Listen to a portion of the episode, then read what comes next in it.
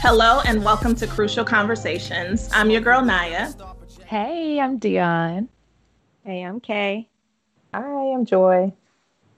So there's pretty much this unwritten rule that within the minority community that we just don't need to seek therapy or counseling, and this is so far from the truth. According to the National Center for Biotechnology Information, 63% of Latinos, 68% of Asians, and 58% of African Americans experience symptoms of depression. An estimate of 56% have yet to seek professional help. To assist us with tackling this discussion, we've called upon someone who has way more experience than us. Our guest is a licensed professional counselor who specializes in women issues and trauma recovery. Let's welcome our guest, Aaliyah Adanue. Ooh, okay. She Hi, did everyone. that, didn't she? Yeah, she said it. Okay. Yeah. One pronunciation. Nice, Thank good. you so much for joining us. Thank you for having me. I'm very happy to be here. Yes. Um, we're really excited to have you on. Like we've had some, like a part of a lot of our episodes, we talked about things that touch on this issue, like mental health and and stress. Um, but one thing I did want to ask you before we get into a lot of our um, discussion, um, you described that you do expressive and creative interventions, and so I just want to know a little more about that. Like, what does that look like or mean? Absolutely. Um, so I am a Latin dancer on the side, so in my private life.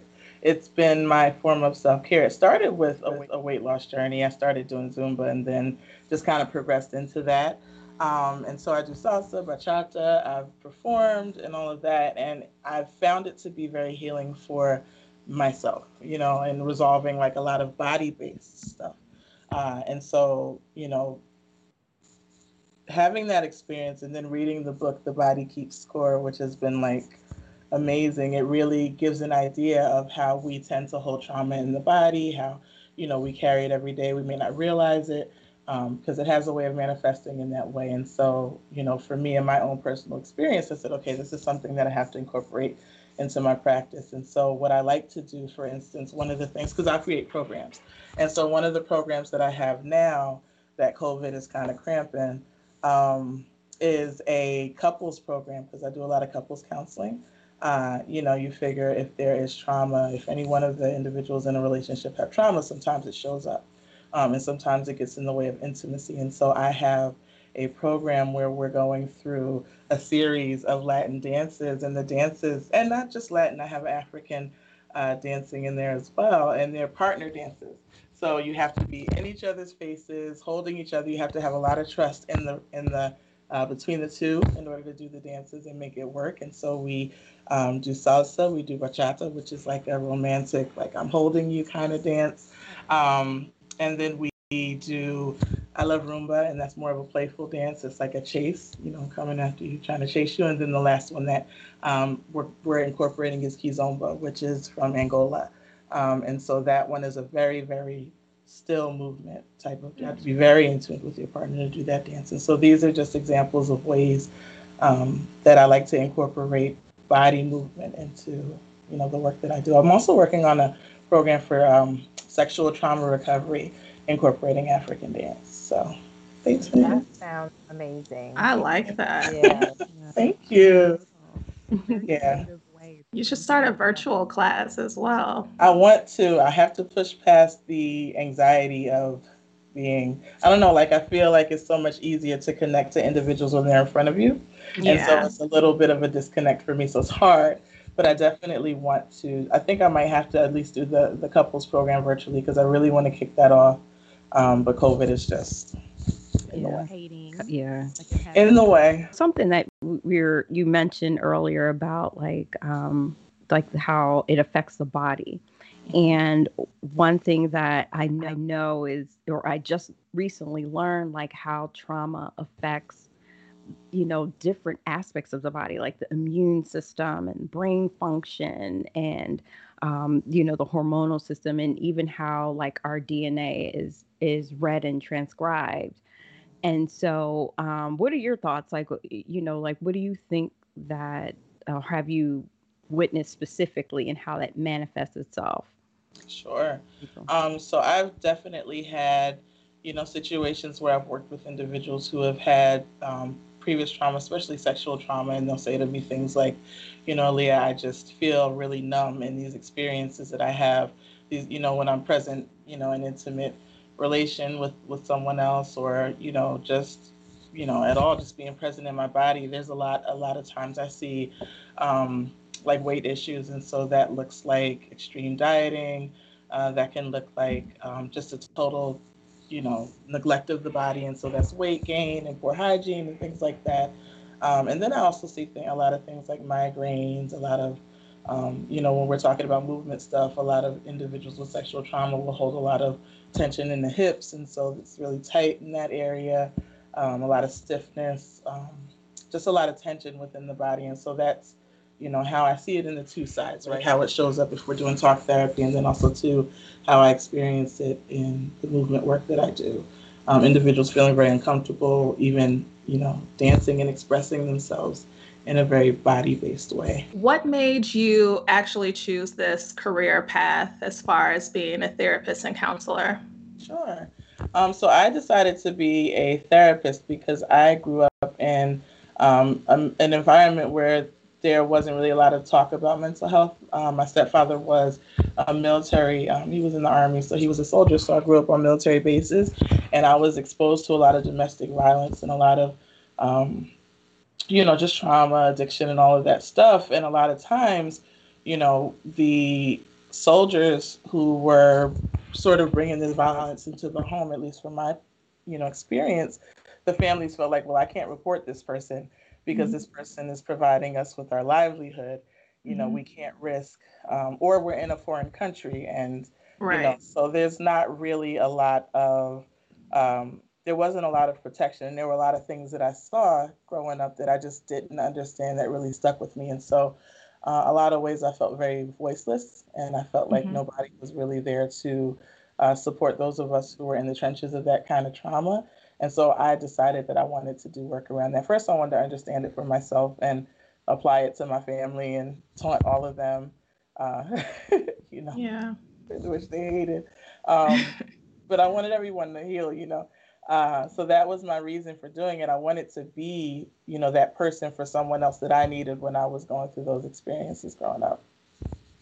Wow, that's big. Yeah.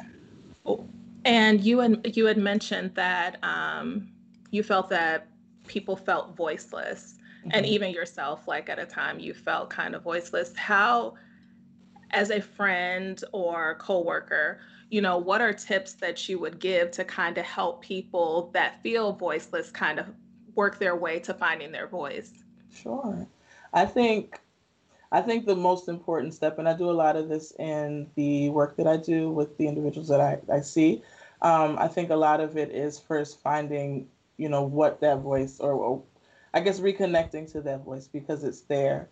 You know, that part of you is very much there, even though you feel like it's not. You can't even speak up about these things. And so, a lot of times, I like to start with journaling work.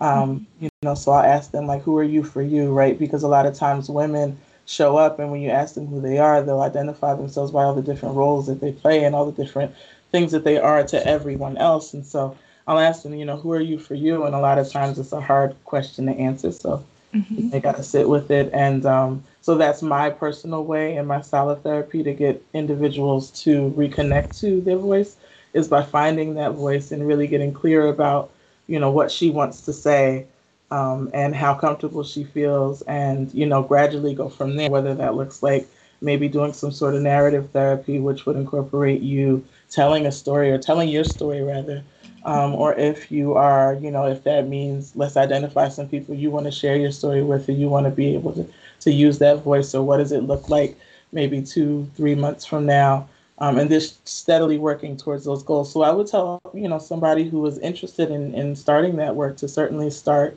with journaling and exploring themselves and exploring, you know, what that voice even wants to say.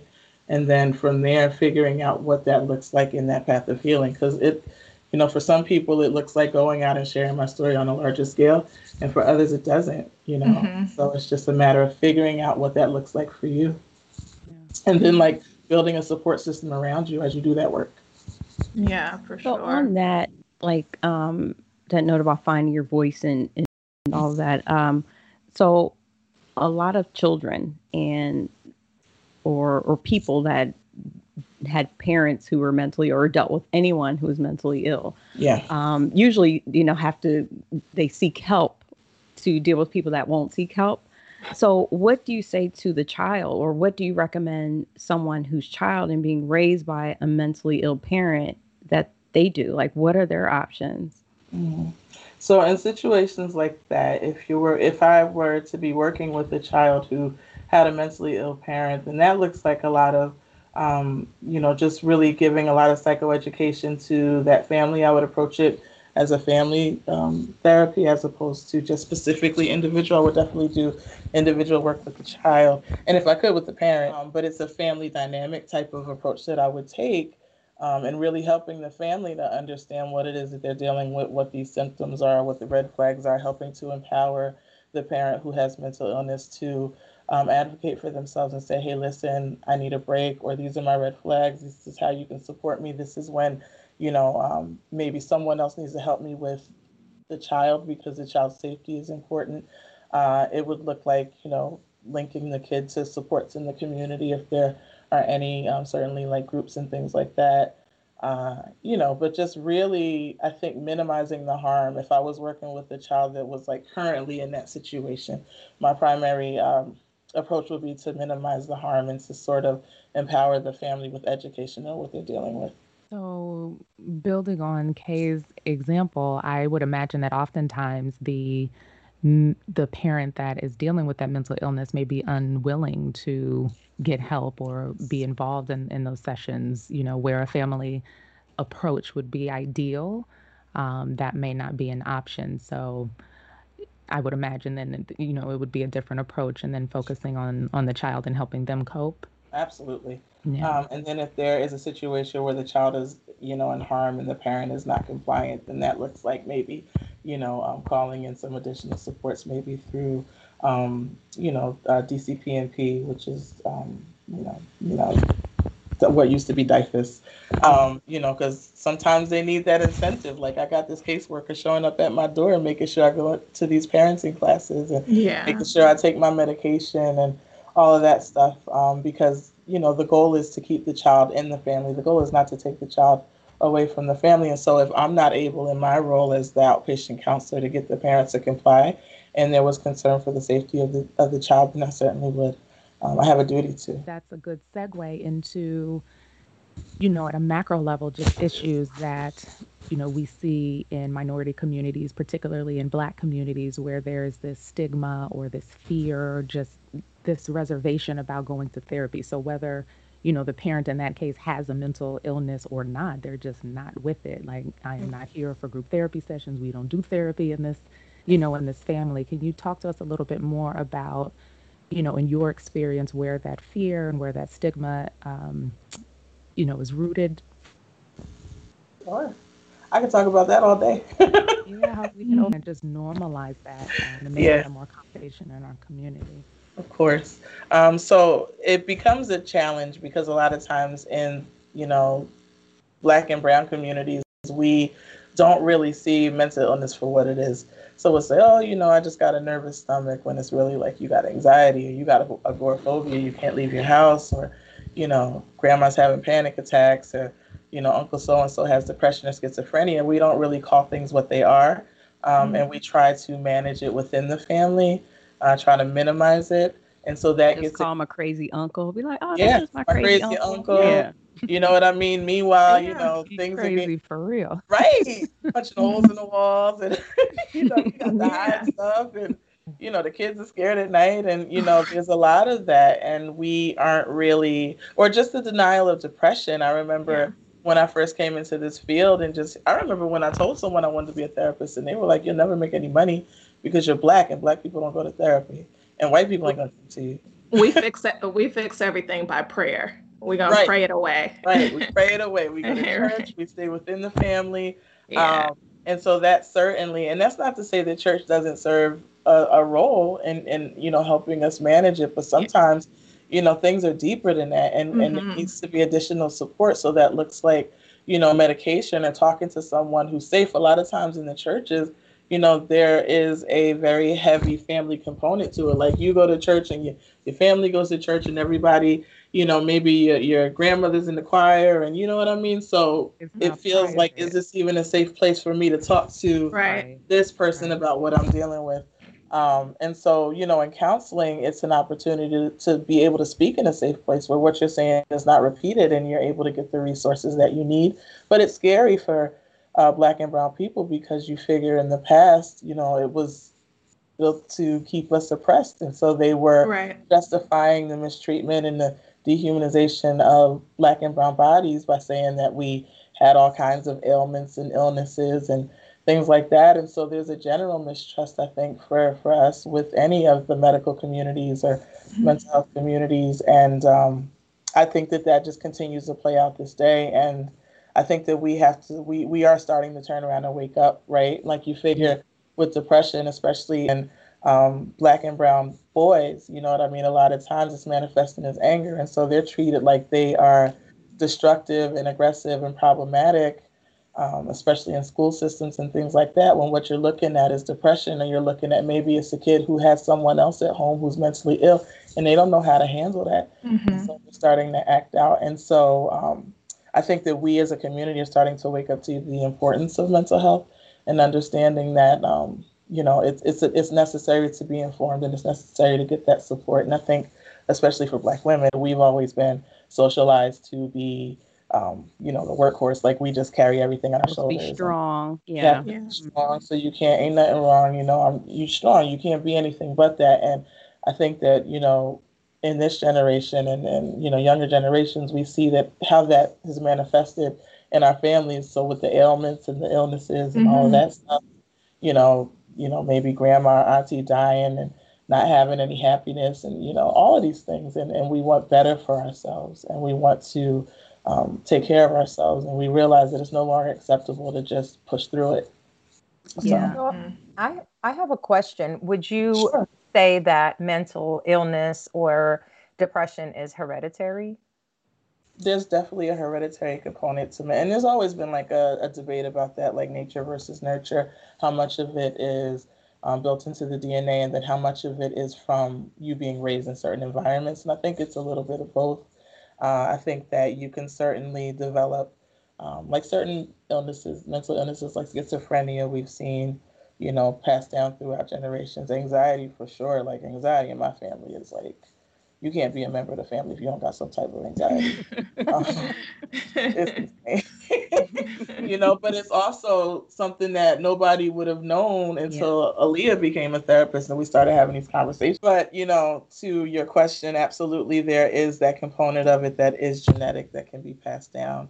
Um, you know, just like with addiction, there, you know, there are just those components Yeah. in DNA that we have to be mindful of. And so it's important, again, to call a thing a thing and Mhm. identify what it is that you're seeing so that Mhm. you can be prepared and structure your life so that it doesn't um, you know you don't fall into those same patterns and then your children as well you can you can support them you know moving forward so I think about it makes me think about the crime going on in our cities. And and I hate to throw up the city because it's always like the one people throw up but Chicago and like Baltimore and like Philly.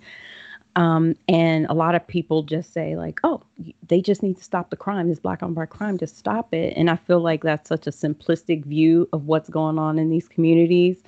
And I can't help but think like this is an example of generational trauma where these young men don't value life, like not their own and not anyone else's. And that just, and I don't know if it's in, in their DNA from, you know, just generation to generation of oppression and, and, and just the things that you see in these communities, or if it's just um, a lack of dealing with the mental trauma that's going on within these communities is why this thing it just seems to be spiraling out of control. Yeah. I, I again I would say it's definitely a mixture of all of those things. Mhm. Add those DNA components or those genetic components, but then you add the learned helplessness that we develop. And I remember uh, learning about it in graduate school, maybe even undergrad, and they were talking about uh, the the experiment. I can't remember the name of it, but with dogs, and they had dogs in um, electric cages, and they would put food.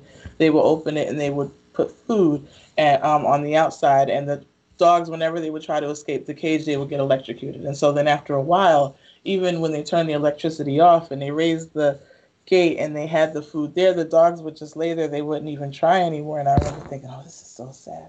But then, you know, as I as I became more aware, seeing how that plays out in our community, how we have that learned helplessness, right? It's like I see if I'm seeing over and over again despair and addiction and abuse and trauma and police violence and you know um, if i'm surrounded by these things and if people that i know are dying and you know nobody's really making it far maybe the furthest they can make it is you know to be a successful drug dealer or Right. pimping or whatever the case may be then i've i have a learned helplessness. I don't believe that people like me are going to make it anywhere so i don't even try you know so when you add that component of it and then the lack of resources that are in the community and the lack of education about mental illness and Mhm. um, attitudes towards especially black and brown children and how they're assumed to already be um, you know they're assumed they're looked at as though they're older than they are number one.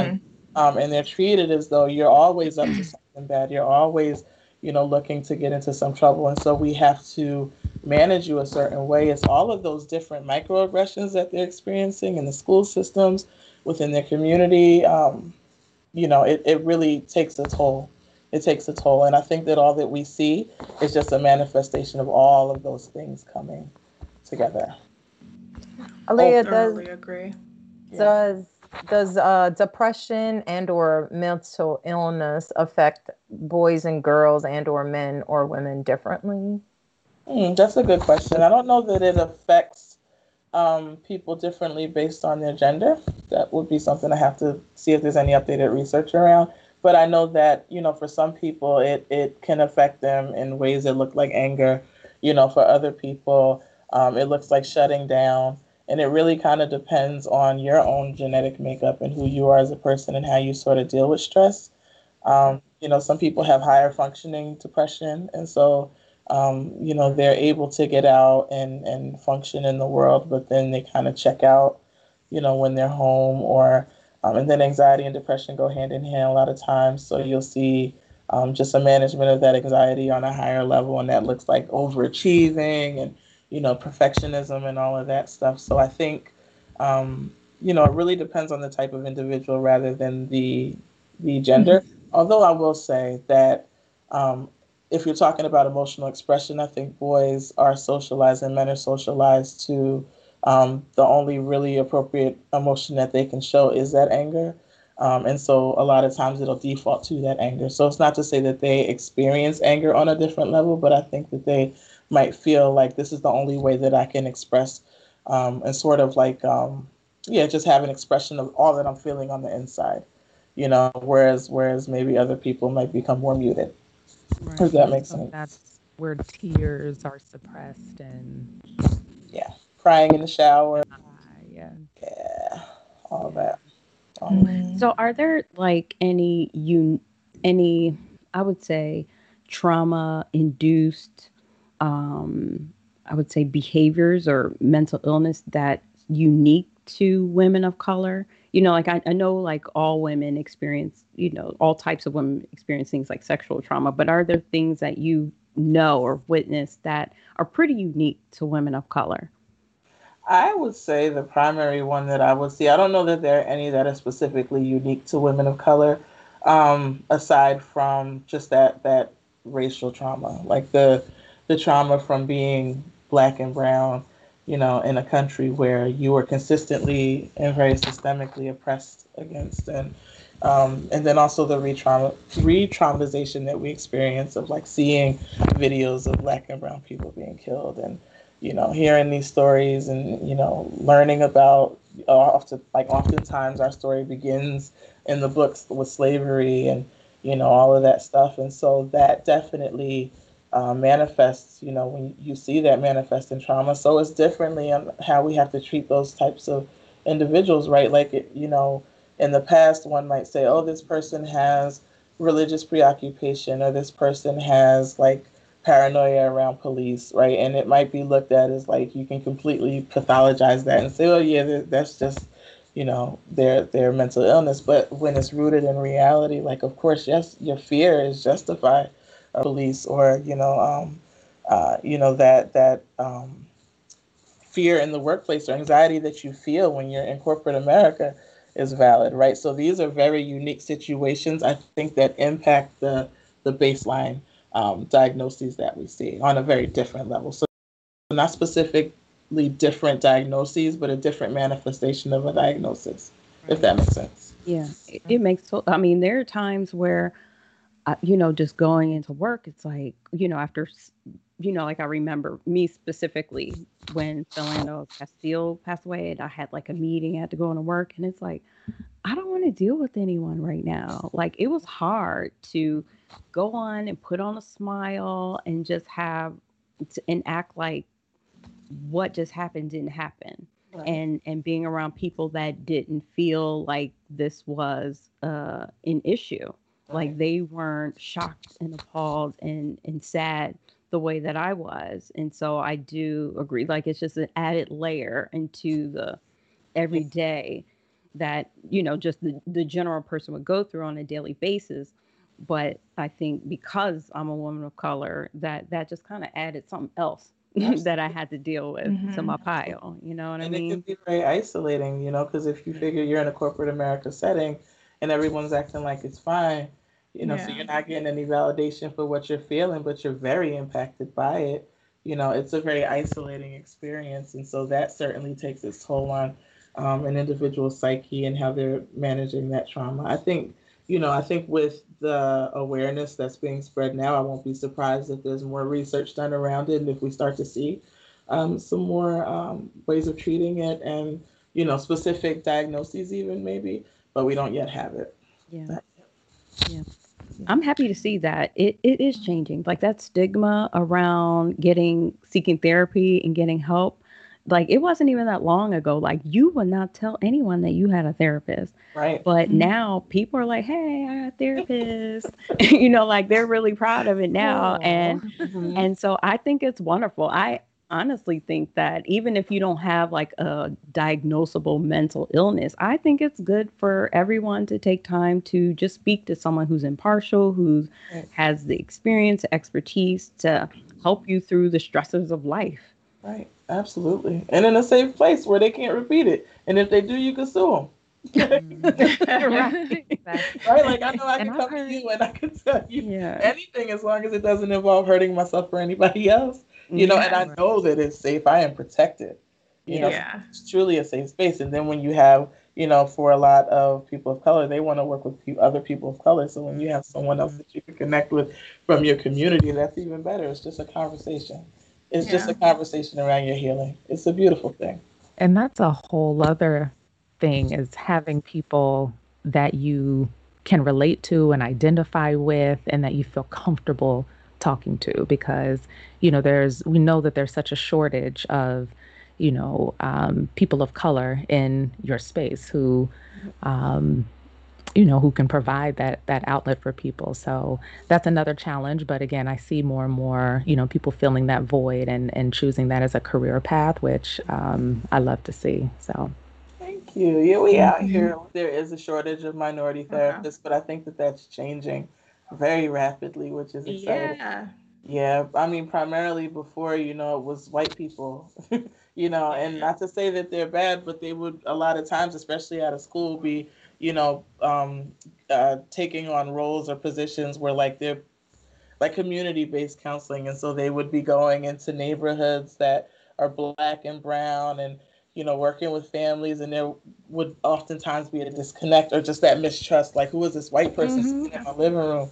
You know um, and it would be hard for them because they want to help but it's like i can't connect Yeah. with this person they don't this family They cannot connect. Yeah. Yeah. Like I want to go in and talk about racial trauma to the Right. person that I feel Right. like is You you, look know part like of the community person. that is imposing that trauma. Exactly. Yeah. and you cannot ask that question. So how does that make you feel? That will pee me off. absolutely So yeah. absolutely you know so um so it is it's changing especially with with with black women there's just so many of us um not just black but black and brown. I know i keep saying that but i really want to like we out here we really are you know doing this work and getting this education in droves. It's exciting to see these younger generation um, you know people from younger generations who are so fired up and like wanting to take on these roles that are going to help empower their Yeah. people Mhm. it's beautiful. I mean, like we I out can here, you know, imagine. becoming lawyers, and not to say that we weren't before, but it certainly lit a fire. I can see. Yeah,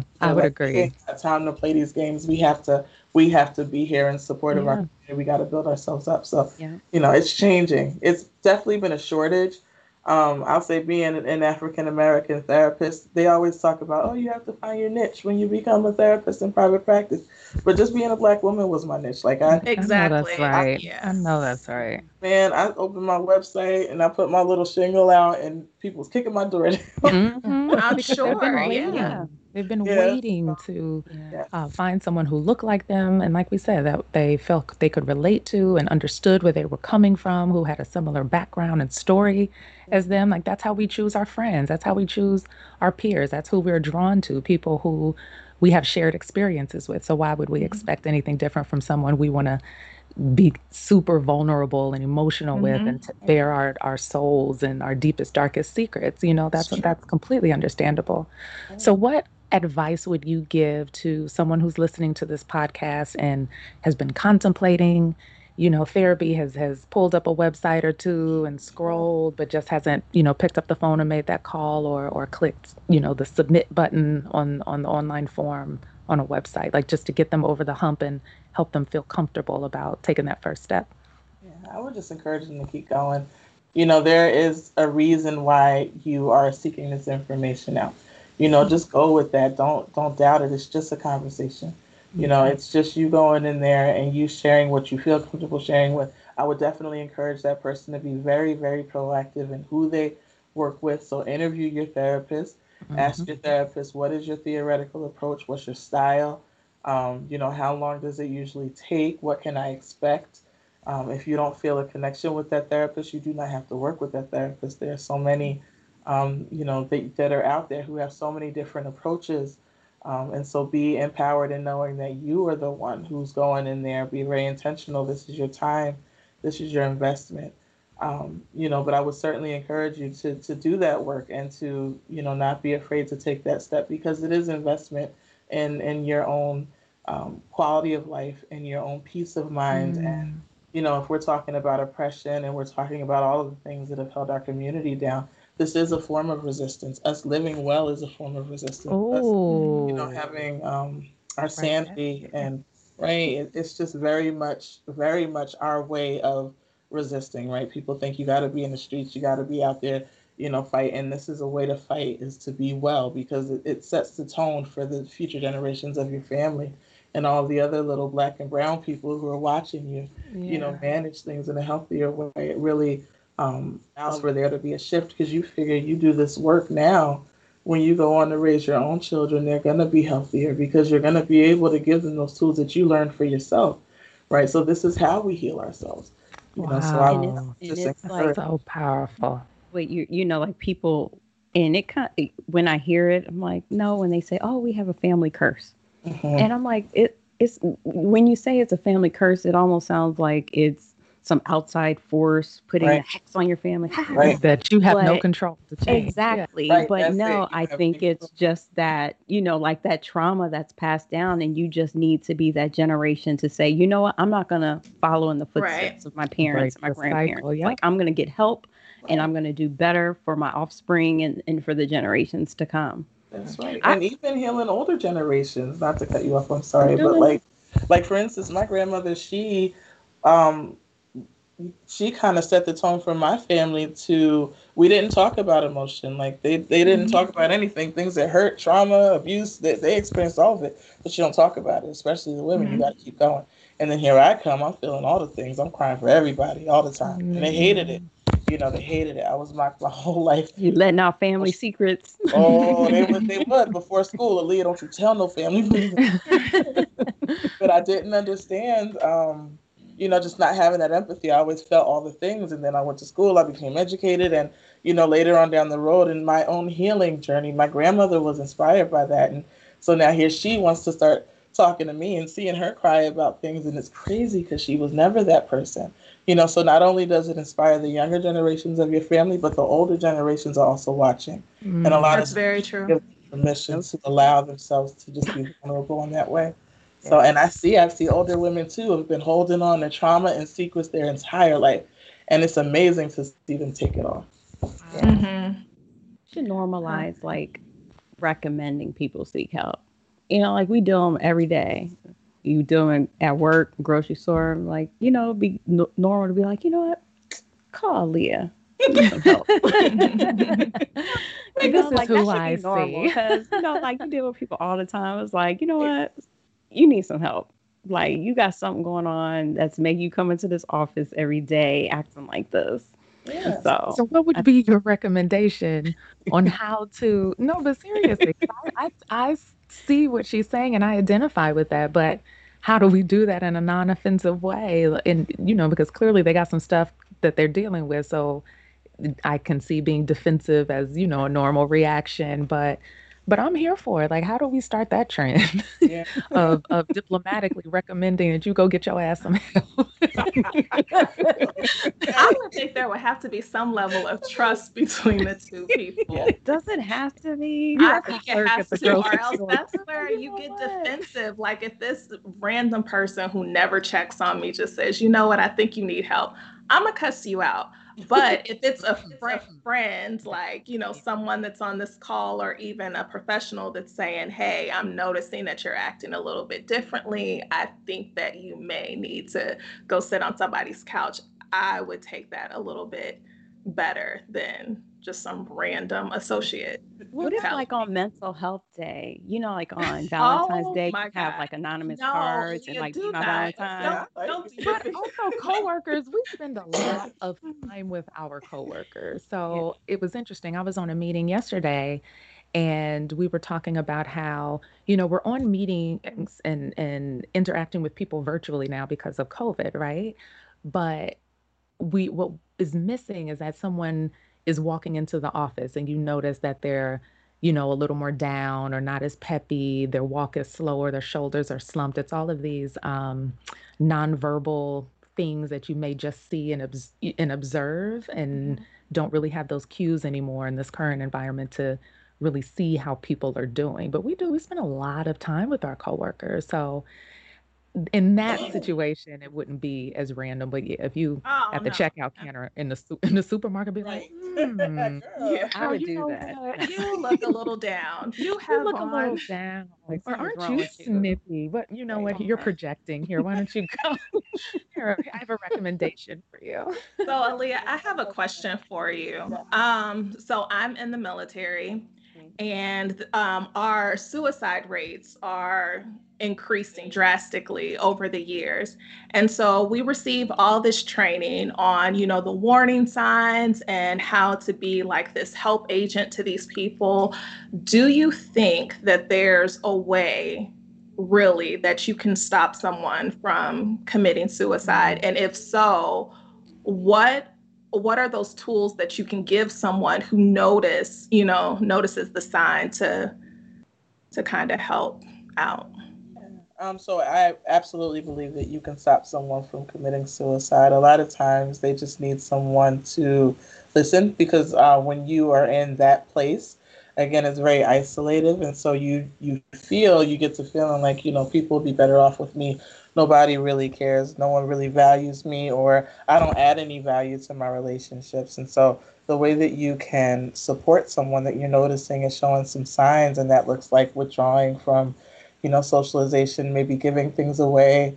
Sometimes it looks like happiness when they're usually like their baseline might be sadness, and then all of a sudden they're happy. That can be an Mm. indication as Mhm. well Mm. because they could have made the decision to, you know, so so it could be dangerous um, if they're coming out of a depression because now they got the energy to commit the suicide, Mm. um, as opposed to just and they see that out. Yeah, and they're excited Right. about that out. Yeah, that's interesting. Right. So what you can do, you know, is just approach the person. Hey, what's going on? I notice, you know, that you seem like you you've fallen back a little bit. I haven't, you know, heard much from you, or you seem like you're not really engaging as much, or you know, I just thought to reach out to you. How you doing? What's going on? Um, you know, the person might try to push you away, but if you have that type of relationship, or it maybe even if you don't, you know, try to be more persistent. Sometimes it might look like just sitting with that person and not offering any advice because sometimes that's not helpful. They just need you to sit there in silence with them. So maybe it looks like sitting in silence with them and holding their hand, you know, metaphorically and like helping them find the Right. resources. Um, you know, I think nothing beats just being there and then going from there saying, okay, well, you know, now that you feel safe enough to open up with me or to let me just sit with you in this pain, you know, let's look at seeing how we can get some support for you or how would you feel if, you know, we did this, we can go together, we can, you know, not go to therapy together, but like I can, you know, wait for you in the office maybe if you're close enough or, um, you know, maybe, you know, I could take you to crisis or, you know, have somebody just check you out because I value you and I want to make sure that you're safe.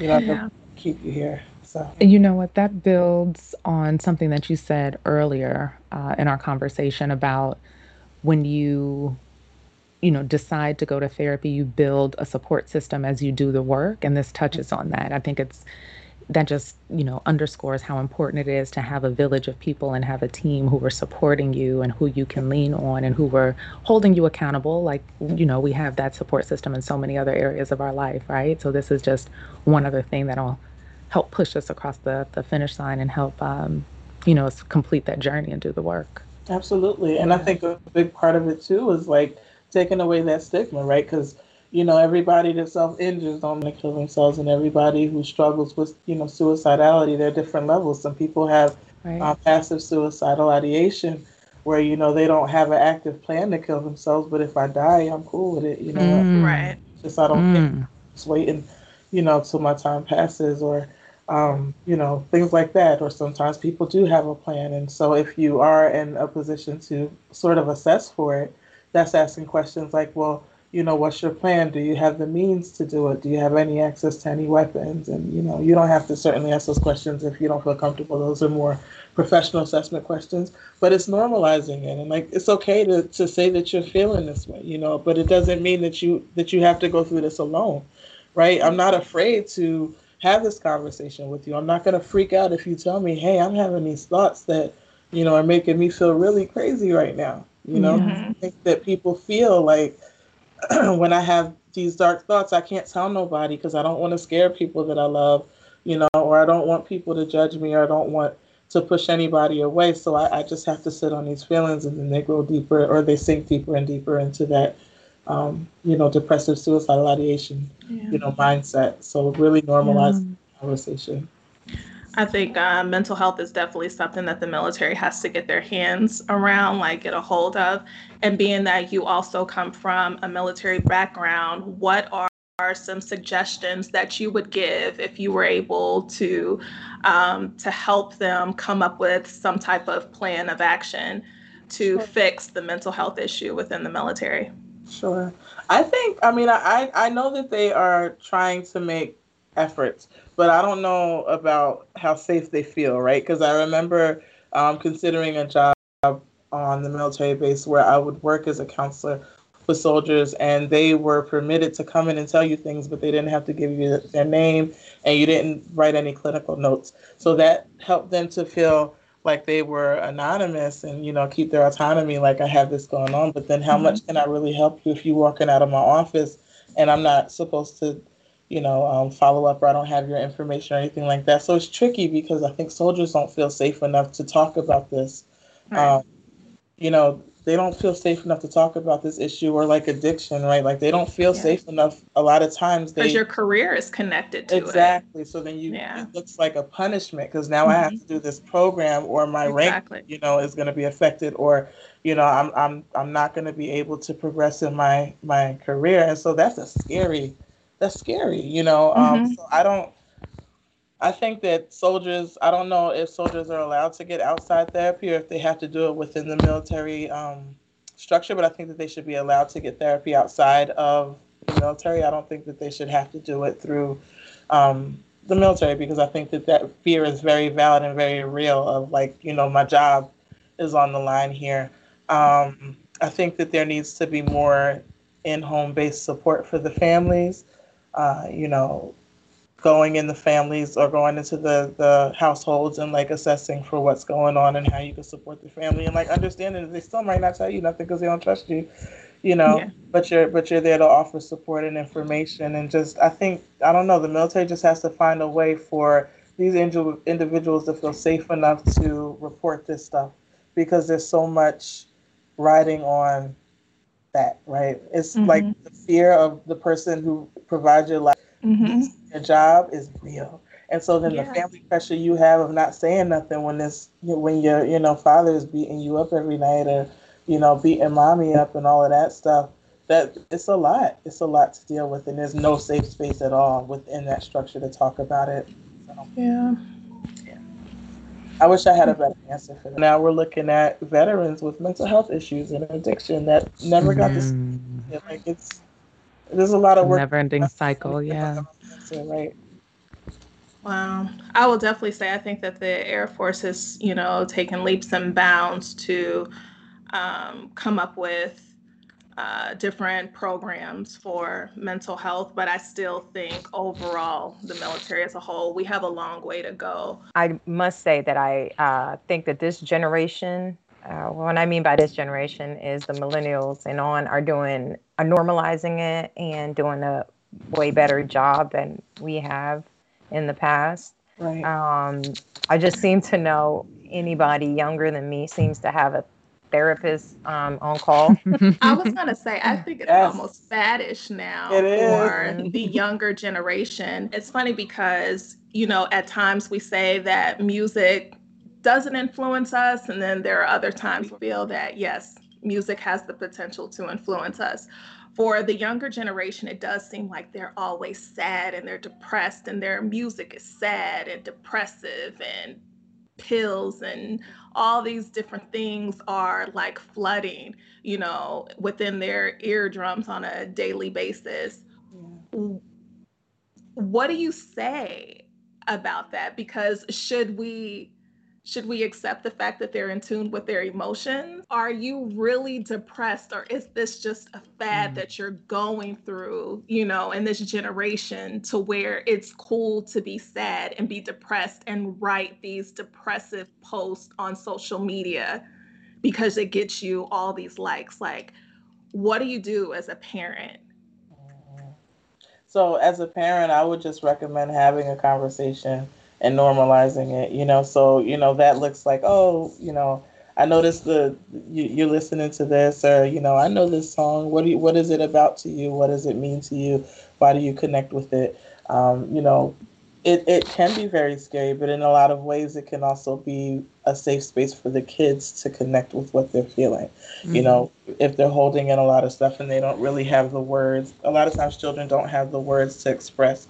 They might not have the emotional intelligence just yet to express what it is that they're feeling. And so sometimes the music, I'd say a lot of times the music gives them that ability to understand it and not feel so alone because here this, you know, this musician also experiences but you know it also has that part of it where it's influencing and so it's like oh you know i'm, I'm taking this on because i'm a fan of this person and that lifestyle is you know um, reckless drug use you know i don't care what happens i'm down you know whatever the case may be. And so again i think as a parent the best thing to do is you know if they're going to listen to it they're going to listen to it but have a conversation around it. I remember um, with my sisters i helped raise my three sisters and i was very concerned about the sexualization of um, black and brown women in um, hip hop music videos, and I tried to shield them from it for as long as I could. And then, of mm-hmm. course, I couldn't. And when they realized, oh, you just assisted. It's a battle you are not going to win. you ain't even mind me. I'm gonna listen to what I want. So then it was like, well, I'm not gonna keep fighting it, but I'm gonna communicate. I'm gonna open up conversation with you. Yeah. Right? So what do what is what is what do you think about what it is that you're seeing? How do you feel when you see these images? And you know, um, explain to them that you know this is this is just a part of this image that they kind of are selling. This is a part of their brand and you need to understand how much of it is, is real and how much of it isn't. And, and you know um, understanding that a woman's sexuality doesn't have to look like that. It's not something that needs to uh, be performative for the the gaze of you know men or these rappers and things like that so there was a lot of conversation that i had with them about it because i couldn't fight them listening to it Mm-hmm. You know, it's all around them. But I wanted them to be informed as they were listening to it so that they had some sort of leverage to help them understand that this is not what my reality needs to look like. This is entertainment. I'm so concerned about um, this generation that's coming up right now, and especially with everything that all the pressures around them. Because even in the music, as we were talking about in the music videos, I think as we were growing up, the messages were given to us a little bit more indirectly. Mm-hmm. Um, we probably had like five songs, maybe like Uncle Luke Scarred, where it told us oh, directly, uh, yeah. you know. But um, the messages now, they're very direct. You know exactly what it is um, that they're trying to tell you. And I just think for young girls, as you said, for your sisters, I think they have so many pressures out there of who they're supposed to be, what they're supposed to look like, you know, how they're supposed to carry themselves. And I think even that can cause um, a little mental um, instability because you're still trying to find yourself yeah. um, in a sense. So I.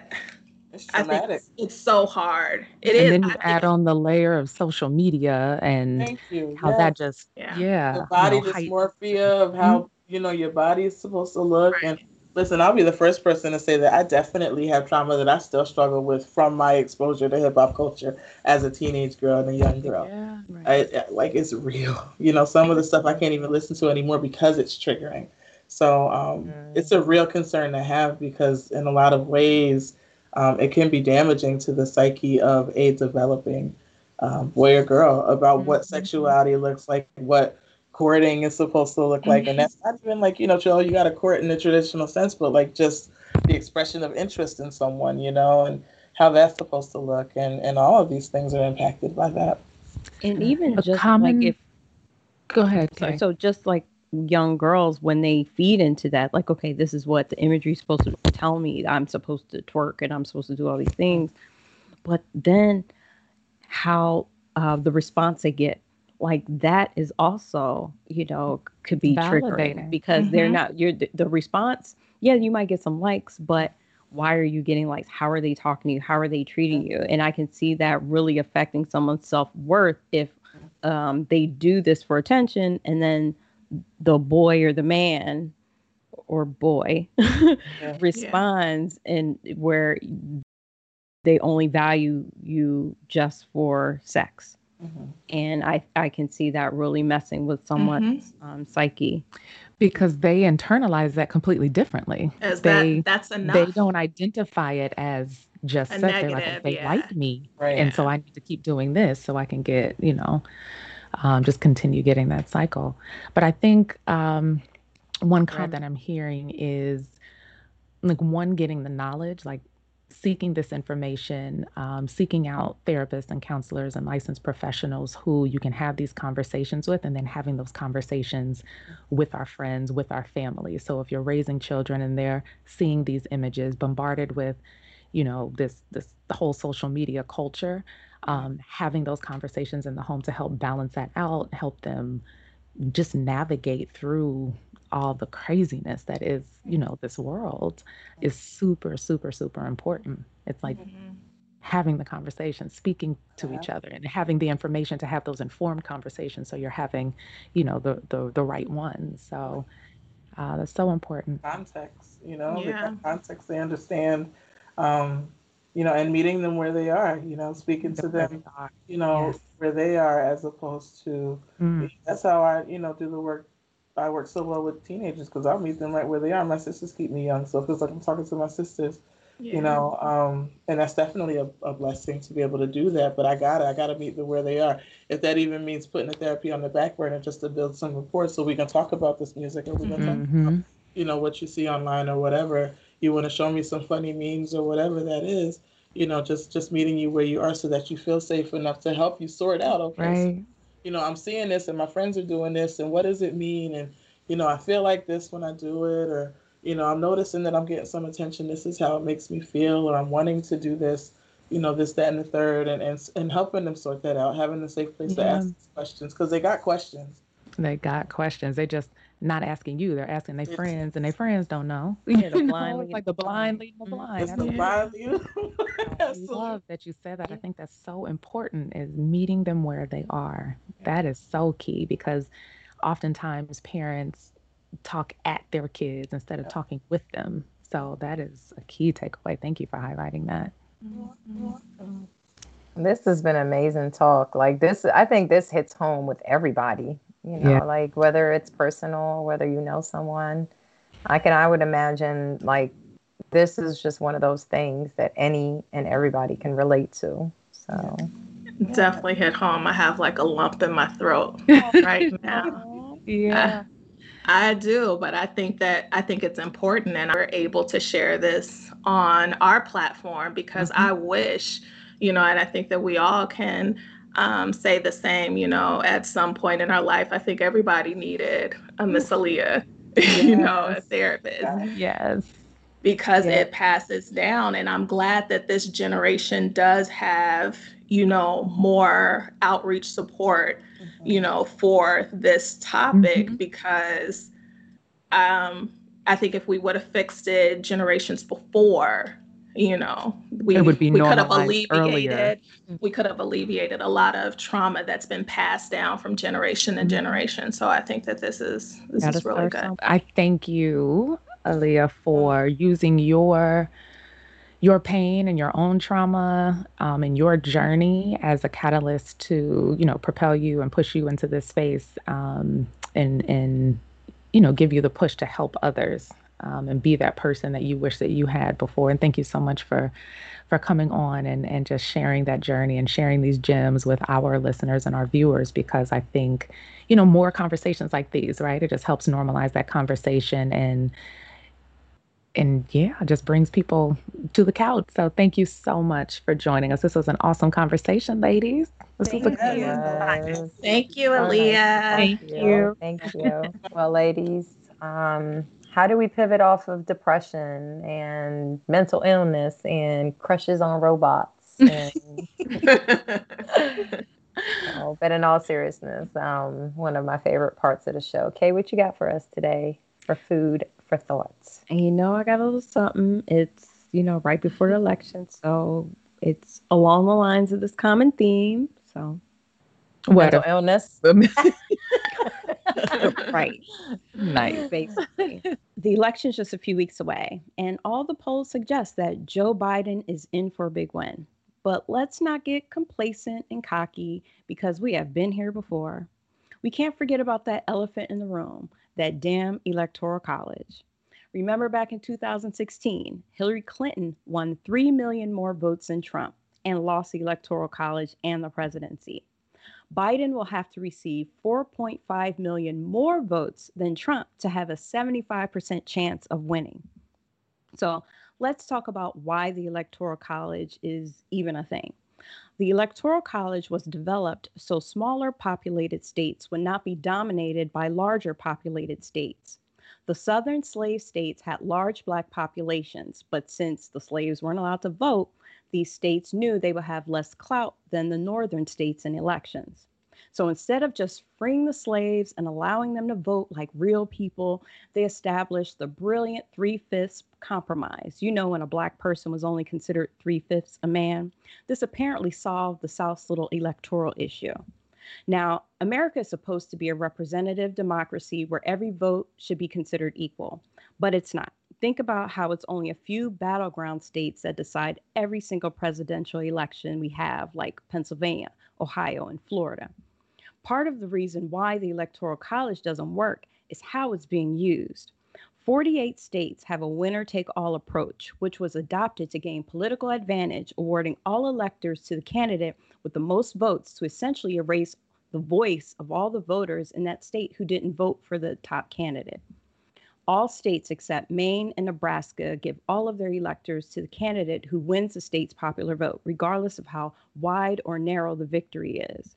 This freezes out minority parties from gaining any representation in the Electoral College and drastically magnifies the significance of a handful of votes in a few swing states. Now, this hurts everyone, regardless of political party. For instance, a Republican in New York's vote does not make much practical difference because we already know New York will always go to the Democrats. Same with a Democrat living in Alabama. They already know a Democrat will never win that state and it will always be red. The Electoral College definitely has its problems, but in order to remove it, we would need a constitutional amendment. But the way our Supreme Court is currently set up, the New York Knicks will have a better shot at winning the NBA title next year. So we already know it's just a pipe dream. So there's an alternative. Get rid of winner take all system in the states. This system is a state law and not mandated by the Constitution, so no amendment is needed states could choose to award the electoral votes proportionately to their popular vote, ensuring that every vote matters in that state's outcome. Many legal experts say winner take all is unconstitutional, illegal, and is in violation of the Voting Rights Act anyway. So just know for a more proportionate electoral system to work, every state must remove winner take all and end gerrymandering practices of drawing district lines to gain an advantage. Ending winner take all would be a step in the right direction, making the electoral college vote align more with the popular vote. So, what can we do? The same thing I say every week vote. like I mentioned earlier, Biden needs to get over 4 million more votes than Trump to even have a chance of winning. You can also support Equal Votes. Equal Votes is an organization that's taken up the legal fight to end winner take all in the states. And of course, I provided their information in the episode description if you want to know more and if you want to go out and support them. So I'll end it with this. The current system needs to change because the current way the Electoral College works makes it that our democracy is not fair, equal, nor representative because it's clear some votes just matter more than others. So, ladies, I'm nervous and I have trust issues when it comes to our democracy. Do you all think Biden will pull off an electoral win? I don't. I don't. We saw it happen with Hillary Clinton. She won by what, two or three million votes, and we saw what happened there. So, unfortunately, not. The way the system is set mm-hmm. up now, we, as in Democrats, are set up for failure. Yeah. I feel like they're going to cheat. Like, even when they talk about, um, like, they're, they're not even talking about Russia interfering and all the other cheating things. And so you know they're not doing anything. And so right. that's what makes me nervous. I think that mm-hmm. if we're just going off popular vote, yeah, he's going to win in a landslide. But all the other little yeah. variables around it, I'm like, they're going to steal this thing. And I'm nervous. And I just can't even wrap my mind around another four years of this. I I'm not prepared. I'm nervous with you. I I'm with you there, but I'm just I can't bring myself to think about it yet. and I feel like I need to start now and preparing enjoy myself. no, enjoy these last few weeks. I right. was just gonna say, With the, the, the hanging on to this, this glimmer of hope. it's the reality. I'm gonna enjoy it until the last day. I'm just gonna proceed as if this is not gonna happen again. And then if the depression has to start, it starts from the day of it. right. Speaking of depression. Speaking of, yeah, common themes. Yeah. I'm well, hopeful. I I hope that Biden and Harris pull through. Yeah. Well, all right. That is you're right. I hope you right. I know. I'm a try Jesus. we'll see. This wraps up another fantastic episode. I am so excited for our viewers and our listeners to get this information to hopefully um, continue or start having those conversations to seek out that help and just in finding your voice and um, I'm just really, really excited for for everyone to to digest this one. So we thank everyone again for joining us for another week. This is our seventh episode. We are doing it. Yes. So you know, listen, watch on all of the things uh, YouTube, uh, Google, iTunes, Spotify, anywhere you watch your podcast. And like, follow, subscribe, follow us on IG, Crucial Conversations.